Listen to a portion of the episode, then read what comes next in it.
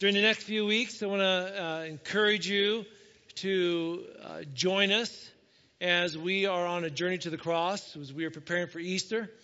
And this journey includes uh, a lot of actually different resources, and one is the practice of, of Lent.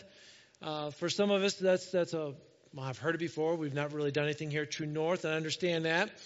But Lent is basically a time when, as Christians, we are separating ourselves from the world and from worldly things, and we are entering Easter season with an increased appreciation for what Christ did on the cross, for who God is, and all that he wants to do for us. So there are a lot of resources that is going to come your way. Besides Sunday morning, you should be getting a weekly email. That weekly email will just sort of speak to Lent and what's going on. And hopefully you're getting that. If not, please let Jen Cullen know. Like, hey, get me on that email list. Another awesome resource out there is Right Now Media. All of you, again, as a church, that's a free gift been given to you. We paid for the subscription. Basically, you are able to log on and look at different Bible studies. And there's we even have our own little channel on there. You can find some of our sermons and some of the messages or Bible studies that we recommend. You can click on to a Bible study, click virtual group, and invite anybody in the church to watch it together, like a Zoom call, and you can discuss it and hit the pause button and talk. It's a pretty incredible resource.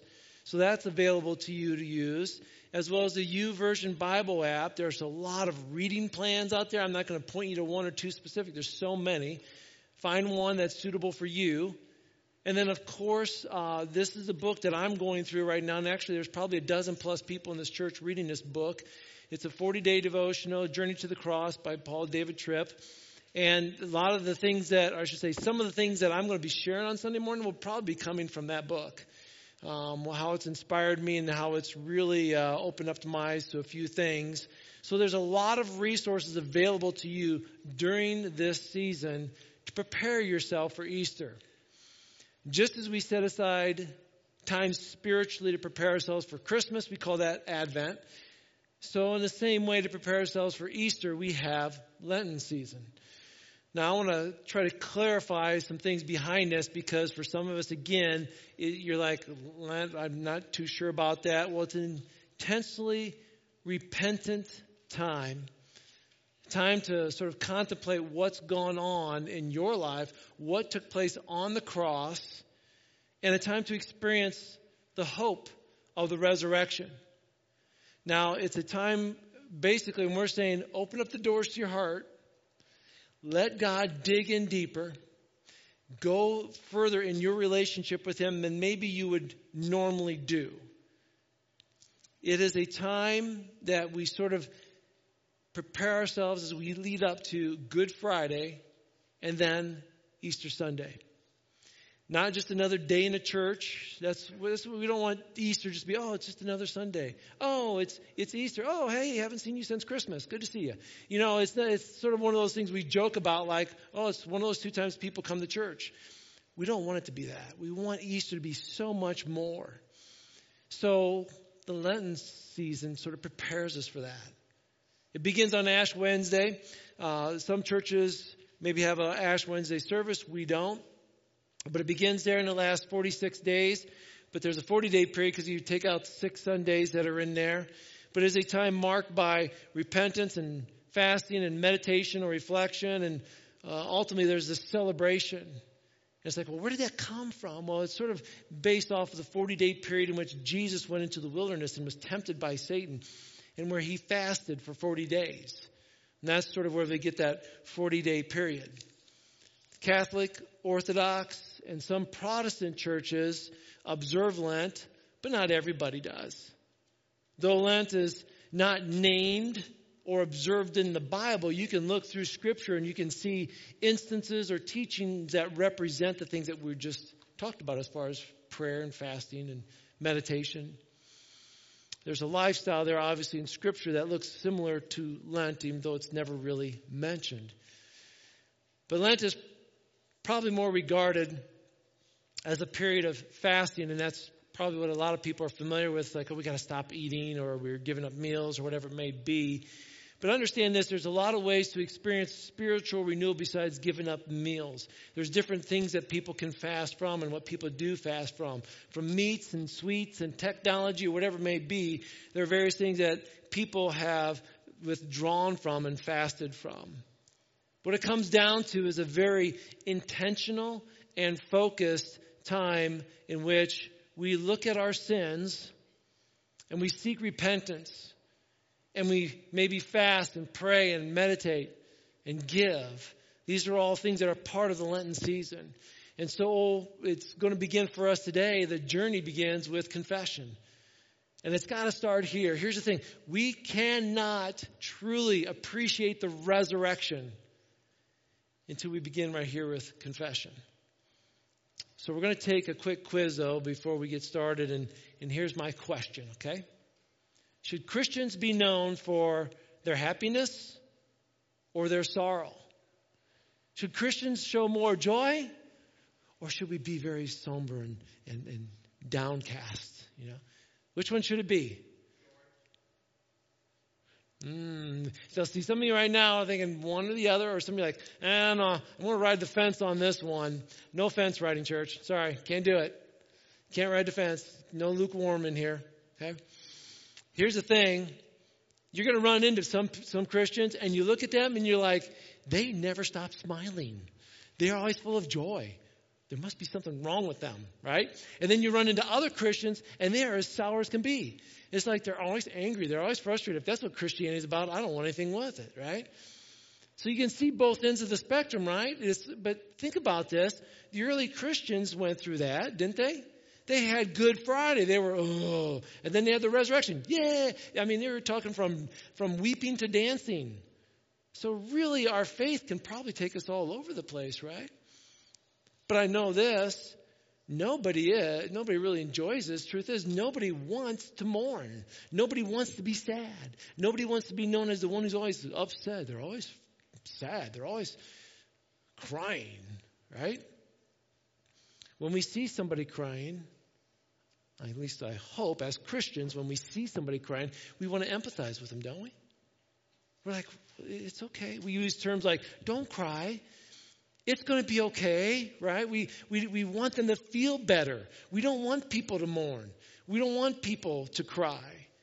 But during a spiritual awakening, during a season of Lent, it is important to understand the pain of sin, to know the reality of spiritual warfare, to see temptation for what it is and the struggle in life. And when we truly focus on that and we see that, we maybe have that sense of mourning, that sadness in us, because it's like, I don't like this. When we're hurting, when we're sad, when we're mourning, but what, what does that cause us to do then? It causes us to seek help. We want help. Even Jesus said those who mourn will be comforted, right? We need to know that, one, it's okay to mourn, and when you mourn, it drives you to the Savior. And that's a good thing. John fourteen six is one of my favorite verses. It's up on the screen to you. Jesus is with his disciples in the upper room, and he's praying for them, and he has prayed for them. And then he reveals to them, guys, this is what I've been praying for you. And he says this, I will pray to the Father to give you another what? Comforter. That he may abide with you forever. The word comforter, actually the, the Greek word is Parakletos, and that basically means one who comes by your side. It was also used in the courtroom, basically one that stands before you and takes the oath for you and then fights for you in court, right? So that, that comforter is one who is next to us and fights for us. That's the Holy Spirit. Church, I want you to think about this. When Jesus was in the upper room and he's praying, just picture this. My Father, I pray for Peter, for John, for James. And now go ahead and start putting your name in there. Pray for Lupe, for Callie. And, and he's praying for you. As he prayed for those disciples, he's praying for you. And what does he pray? I pray that my spirit comes right beside you. Isn't that an amazing picture of truth of what he was doing in that moment? It's like Jesus saying, I'm praying that my spirit, because I'm not going to be here much longer. And when I'm gone, my spirit is going to be right here beside you, Parakletos, attached right here to lead you in truth, to comfort you when you're mourning, to strengthen you, to guide you. That's my prayer for you, our comforter. And Lent season is a time when we must remember the suffering and the sacrifice of our Savior. And when we really think about what Jesus did on the cross, when we really pay attention to the pain, and we don't gloss it over with a little, oh, that's a really cool picture. No, put yourself there. And when we start to do that, it should cause us to mourn, to be sad, because of how Jesus Christ suffered. And we have to recognize the weight of our sin that put him on the cross. Church, it's our fault. It really is. Whether we choose intentionally to sin or not, it is our sin that put Jesus on that cross. Have you told a lie recently? Have you hurt somebody recently? Have you taken something that doesn't belong to you recently?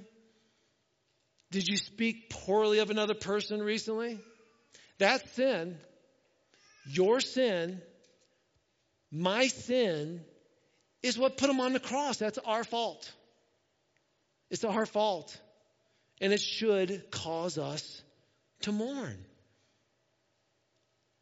When we realize the size and the depth of something, you gain a new perspective of, of the uniqueness of its power. For instance, if I'm watching a, a YouTube video of a guy being chased by a dog, or I'm being chased by a dog. Those are different things, aren't they? Or maybe watching a chef make a gourmet meal or tasting a gourmet meal. That's different. Or looking at pictures of a mountaintop or actually standing on that summit and looking out. It's different, isn't it? In the same way, when you consider the bad things, maybe as I'm driving down the road, I'm considering the bad things that I did in my life. Oh, yeah, I've sinned. Compared to me actually being at the foot of the cross, seeing the blood drip onto the stones and the gravel, and hearing a Savior above me mourn and cry and groan in agony. Those are two different things. As we as we look into our lives, we must consider the things that we have done put him on the cross. What are those things? What is what has taken us away from the Christian walk that we so much want to journey on? What has detoured us away from Christ?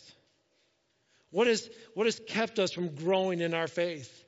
What things in this world have gotten our attention that we just can't put our eyes on Christ because we're putting our eyes everywhere else? What has stolen our attention away? Social media, games, hobbies, habits, work, sleep, T V. There's probably a list of them, right? But what is it in your life that's caused you to look away from Christ or caused you to detour away from your, your journey of faith? Because, see, during this time, it's important that we truly see the depth and the darkness of our sin. We must truly acknowledge the greatness of God and his love towards us and what he did on the cross and the depth of our sin. We have to recognize that. We can't gloss it over. You may be familiar with the story. I may have shared this before. I don't know. I'm sure you've heard it. About how to catch a monkey in the jungle. As if we need this in Wauseon, okay? But if you were ever in a jungle and you wanted to catch a monkey, here's how you do it. First of all, you get a coconut. Then you drill a hole in the coconut. That hole that you're going to drill, it needs to be large enough that a monkey can put its hand in, but small enough that once it grabs the food inside the coconut, it can't pull its hand out. You chain that coconut to a tree. Monkeys are curious. They're going to look, they see that coconut, they're going to go in, they see the food, they're going to put their hand in there, they're going to grab the food, but once they grab the food, their hand is so big, they can't pull that hand back out of the coconut. You come up with the net, throw the net over the over the monkey. You just call yourself a monkey. That's how you do it.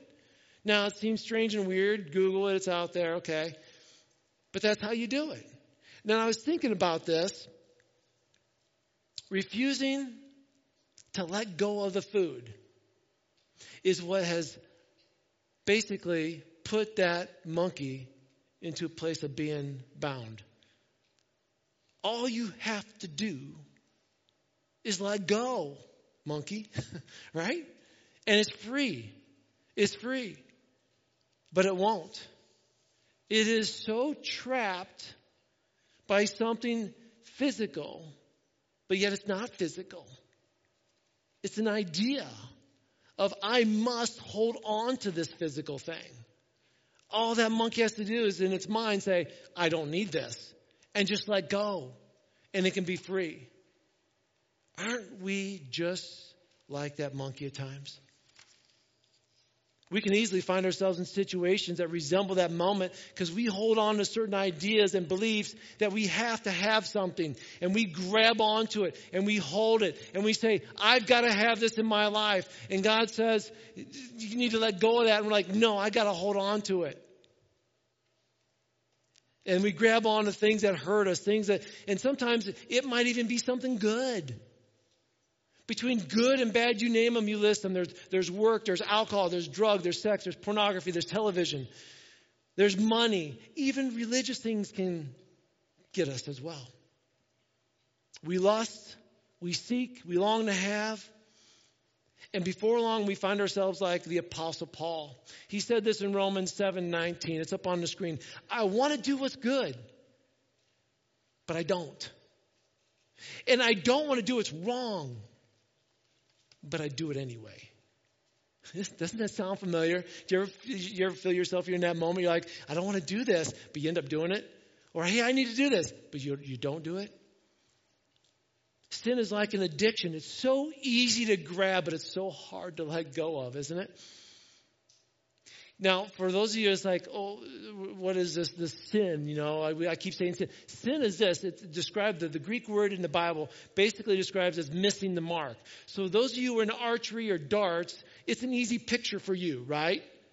I'm aiming for the bullseye. I'm aiming for the target, but I missed the mark. That's what the word sin means. Sin means I'm trying to live for God, but I have failed. I've missed. But that's, I don't think I, that that's what the word means, okay? But I think maybe we need to change up the picture a little bit more. I think maybe we need to look at it a different way so that it makes it a little bit more, I don't know, maybe it sort of hits in our heart a little bit deeper. I would say look at it like this. Instead of looking at it as I missed the mark, look at sin as a crime against God. We have a rap sheet that makes us felons before God. When I lie, I commit a crime against God. Oh, it was just a little white lie, or it was a really bad lie. I don't care whether what kind of lie you want to categorize it. It was a crime. And when you go to a prison, who's behind the who's behind the bars? Criminals who have committed all sorts of crimes, different levels of crimes. It doesn't matter. They're all behind bars. Our sin is a crime against a holy God. Doesn't matter what it was. It's a crime. And now we are imprisoned by sin. Sometimes to break free, sort of like that monkey, all we need to do is let go. Just let go. But for some reason, sin in our lives is so hard to let go of. I don't, I don't understand why, but the Bible speaks to it.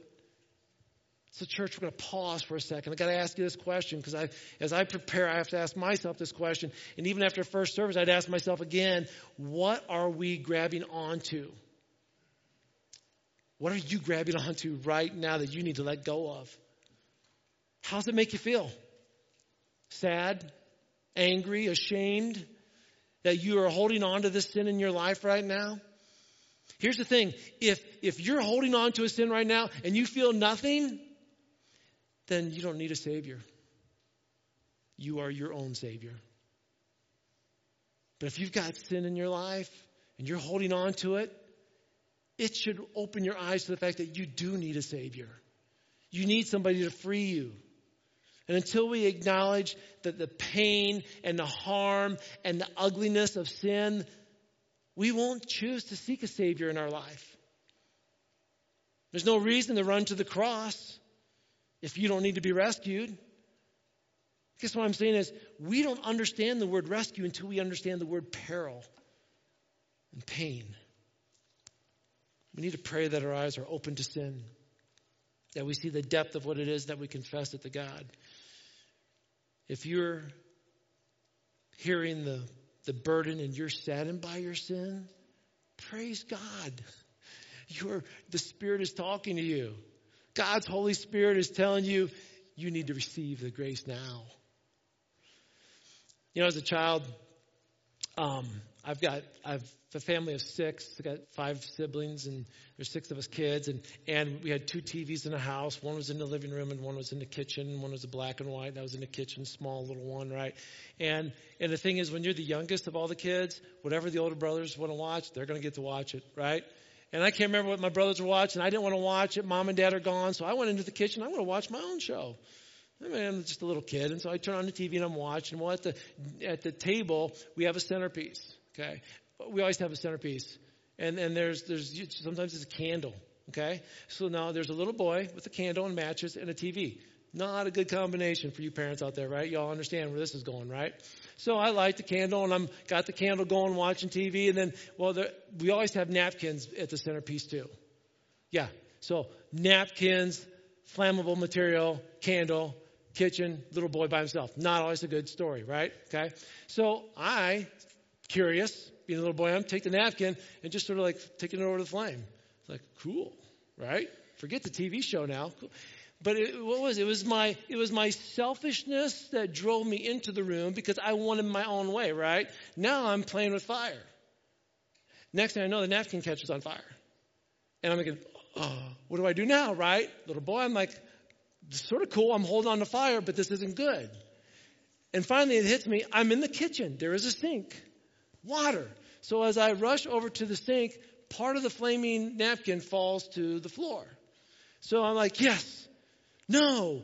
And again, little boy, what do I do? Do I step on it? I don't know. I'm barefoot. Do I um, do I get a cup? Do I put water in a cup? And do, do I, you know, finally when I figured it out, I did get it out. But here's the thing. It was a white linoleum floor. Now there's a big black burn mark where it's sort of burned away. Now, I praise God for uh, parents, one who disciplined me. Okay, I can't remember the punishment, okay? But one, they disciplined me, but two, they forgave me. And I was forgiven. But here's the thing. Every time I walked into the kitchen to go to the fridge, which was often, okay? But every time I, I had to step over that black mark.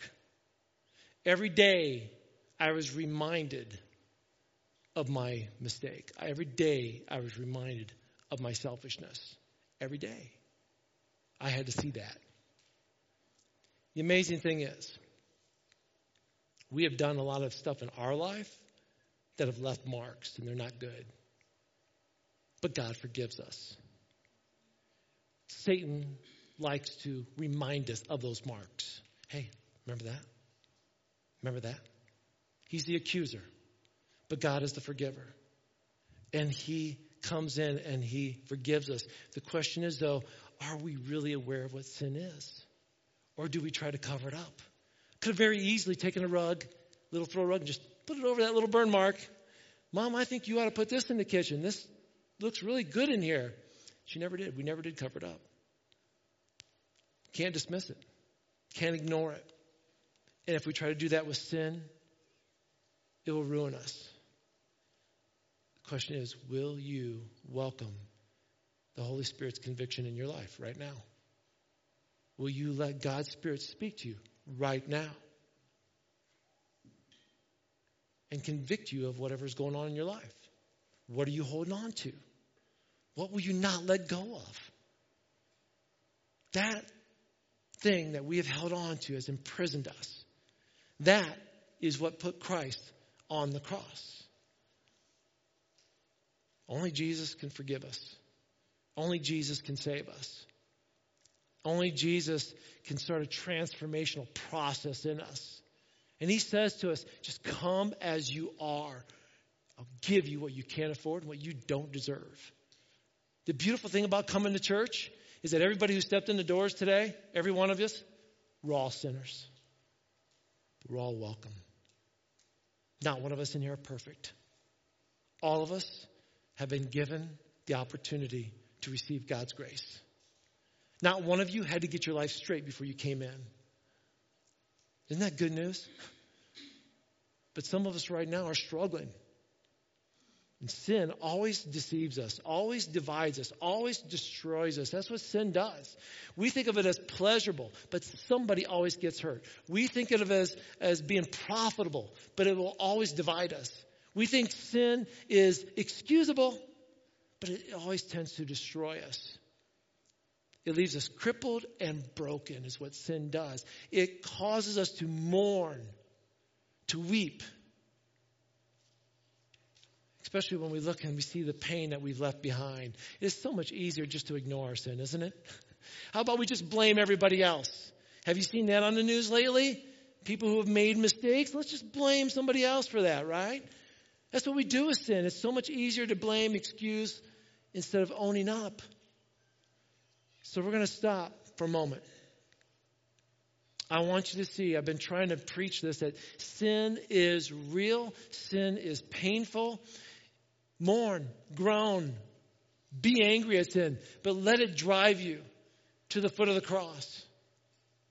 And while you're at the foot of the cross, again, stop and look at the blood that is dripped onto the ground at the foot of the cross, and then look up slowly and see the Savior who loves you, who's trying to breathe, whose face is bloodied, and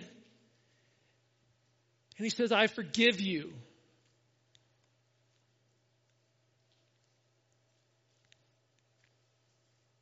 Let's pray.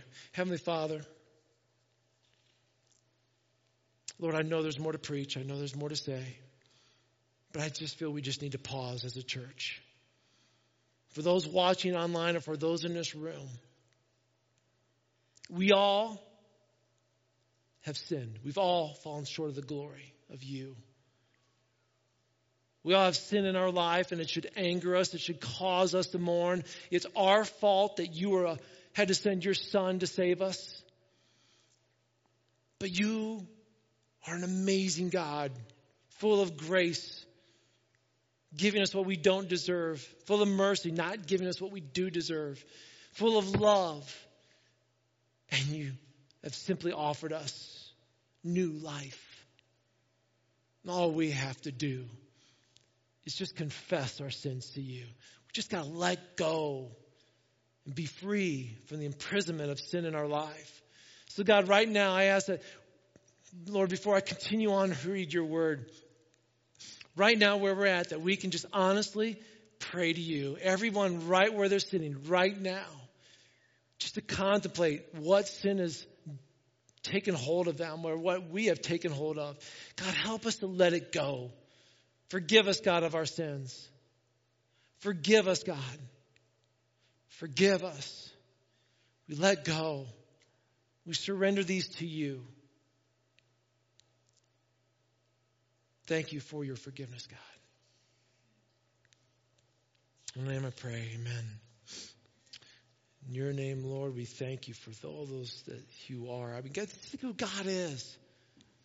He is our creator. We try to find pleasure in creation, don't we?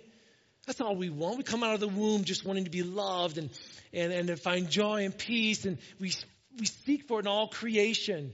We, we look around for all these things. This will make me happy. This will make me happy. We're, we're seeking the things of what? Creation.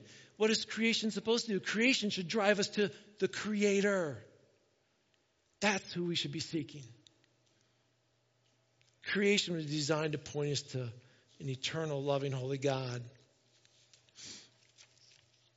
During Lent, we are seeking to open up our eyes to what the magnitude of sin is, so that we can fully realize the grace of God.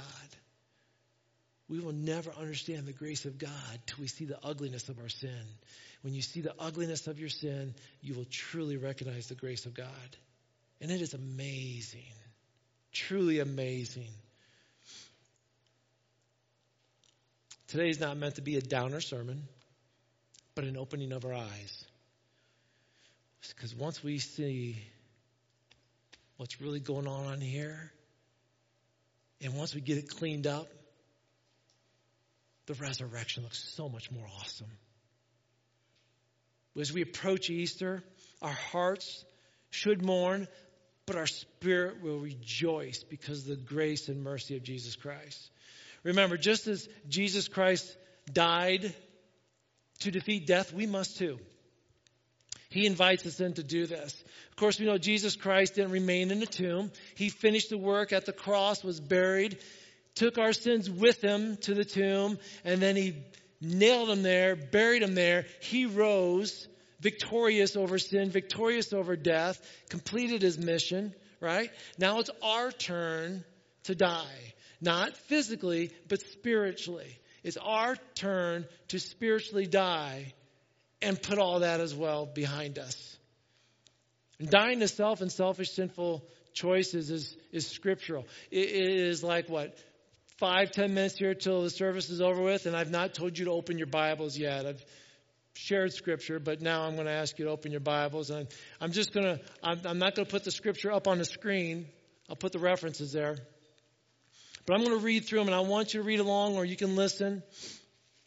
But it is, it is here, after, after we understand what sin is, its ugliness, it's, it's what it did. Now we must confess it. We must let go of it. Now, living in Christ as Christians, here's what we're challenged to do.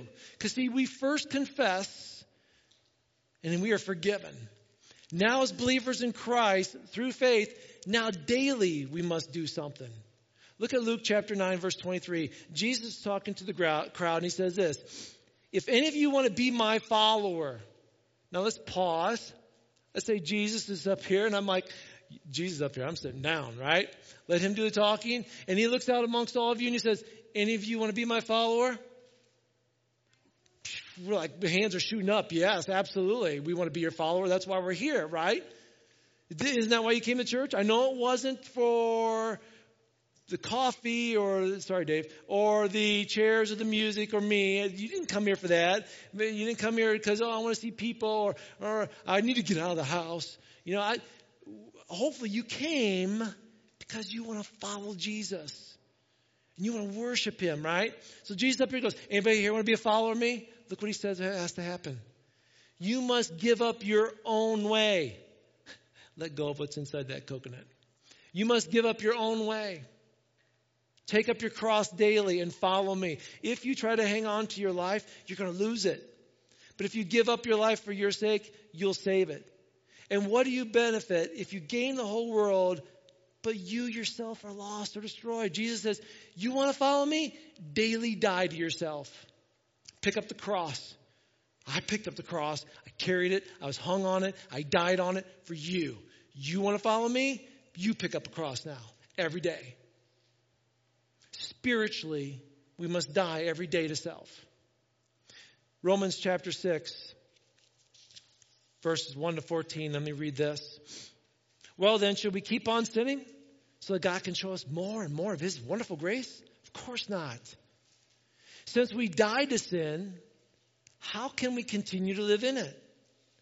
Or have you forgotten that when we were joined with Christ in baptism, we joined him in his death?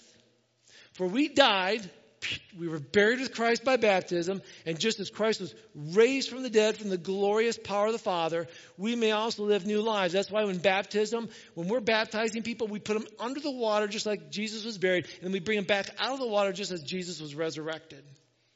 Verse three five says, since we've been united with him in his death, we will also be raised to life as he was. We know that our old sinful lives, selves, were crucified with Christ so that we, sin might lose its power in our lives. Listen to this. We are no longer slaves to sin. We're not like the monkey who's got his hand in a coconut chained to a tree. We're not like the criminal behind the bars. We are no longer slaves to sin. For when we died with Christ, we were set free from the power of sin. And since we died with Christ, we know we will also live with him. We're sure of this because Christ was raised from the dead. He'll never die again. Death no longer has any power over him. For when he died, he died once to break the power of sin. But now that he lives, he lives for the glory of God. Look at verse eleven.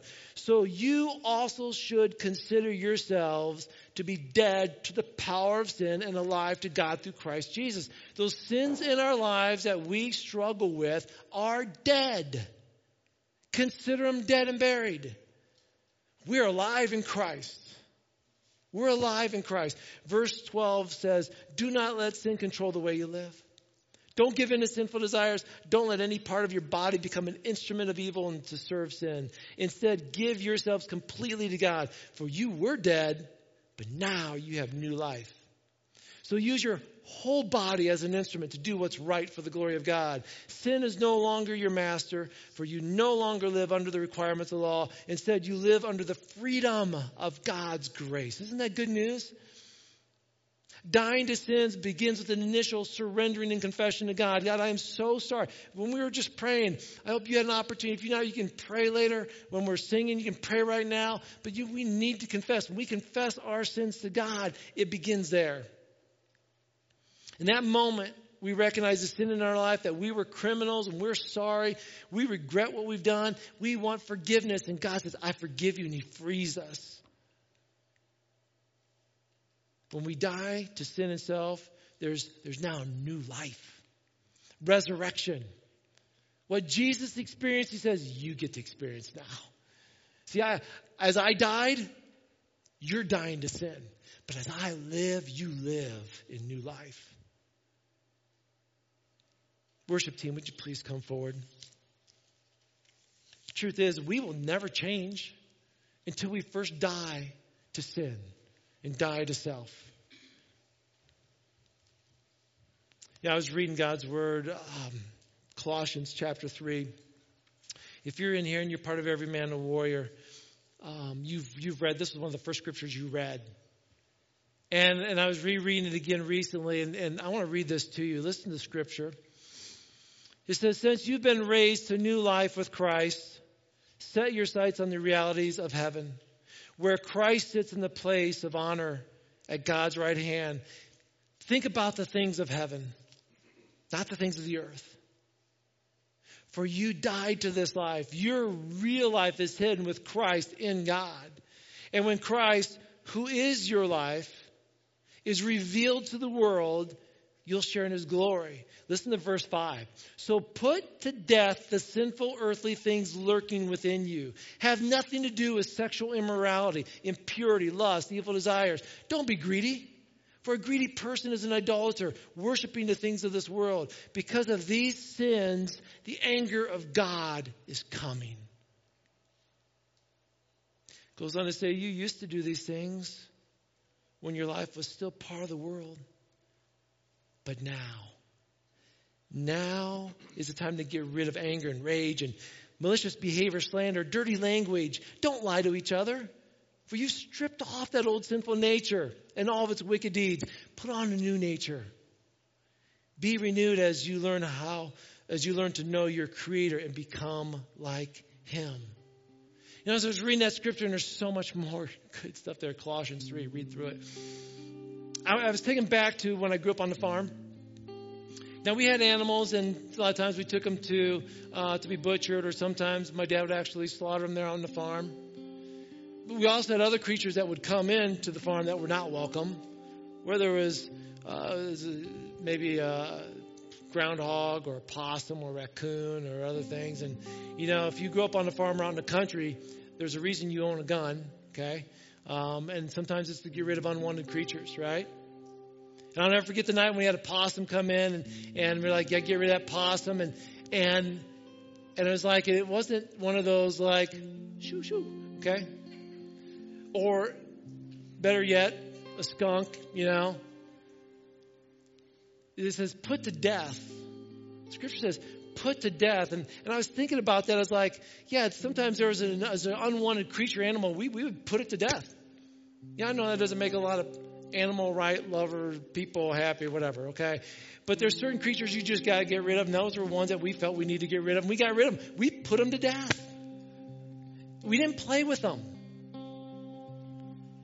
See, that's what sin is. Sin comes in and we play with it. No, nobody in their right mind plays with a skunk, right? Oh, here, kitty, kitty. That's not a cat. That thing will turn around and squirt you and you will stink. That's what sin does. We play with sin. Oh, come on, sin, sin, sin. And then it turns on us and then we stink. And sometimes it's a worse creature where it maybe doesn't spray us. It bites us or it attacks us. And what does Scripture tell us? Put sin to death. Don't play with it. As we prepare for Easter during this Lent season, we got to start here. We cannot enjoy the resurrection and celebrate the goodness of who God is and what He's done for us unless we first recognize what it was that put Him there. It was us. It was our fault, our sin. So we must confess our sin. We must mourn at our sin. And then we must put to death our sin. Stand, please. This journey to the cross, this season of Lent, we must put to death the things of the old, and it must be done daily. So over the next forty plus days, I want to encourage you, daily put to death the things that you are struggling with. Let go of them. Put them to death. Get rid of them. Let's pray. Heavenly Father, what an amazing God you are. God, we, we recognize, we confess that it's our sins that put you at the cross. But it's at the cross where we found hope, where we found forgiveness, where we find victory. God, forgive us. God, forgive us. Take our sins. Remove them as far as the east is to the west.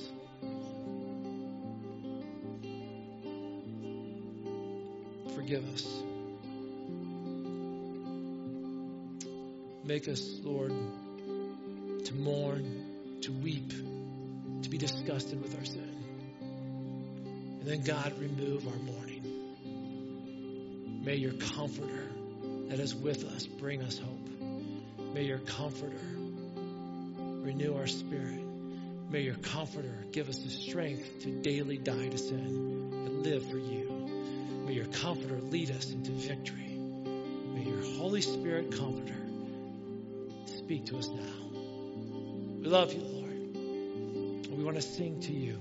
And as we sing, God, to you, may we continue to speak to you and you speak to us. In thy name we pray. Amen.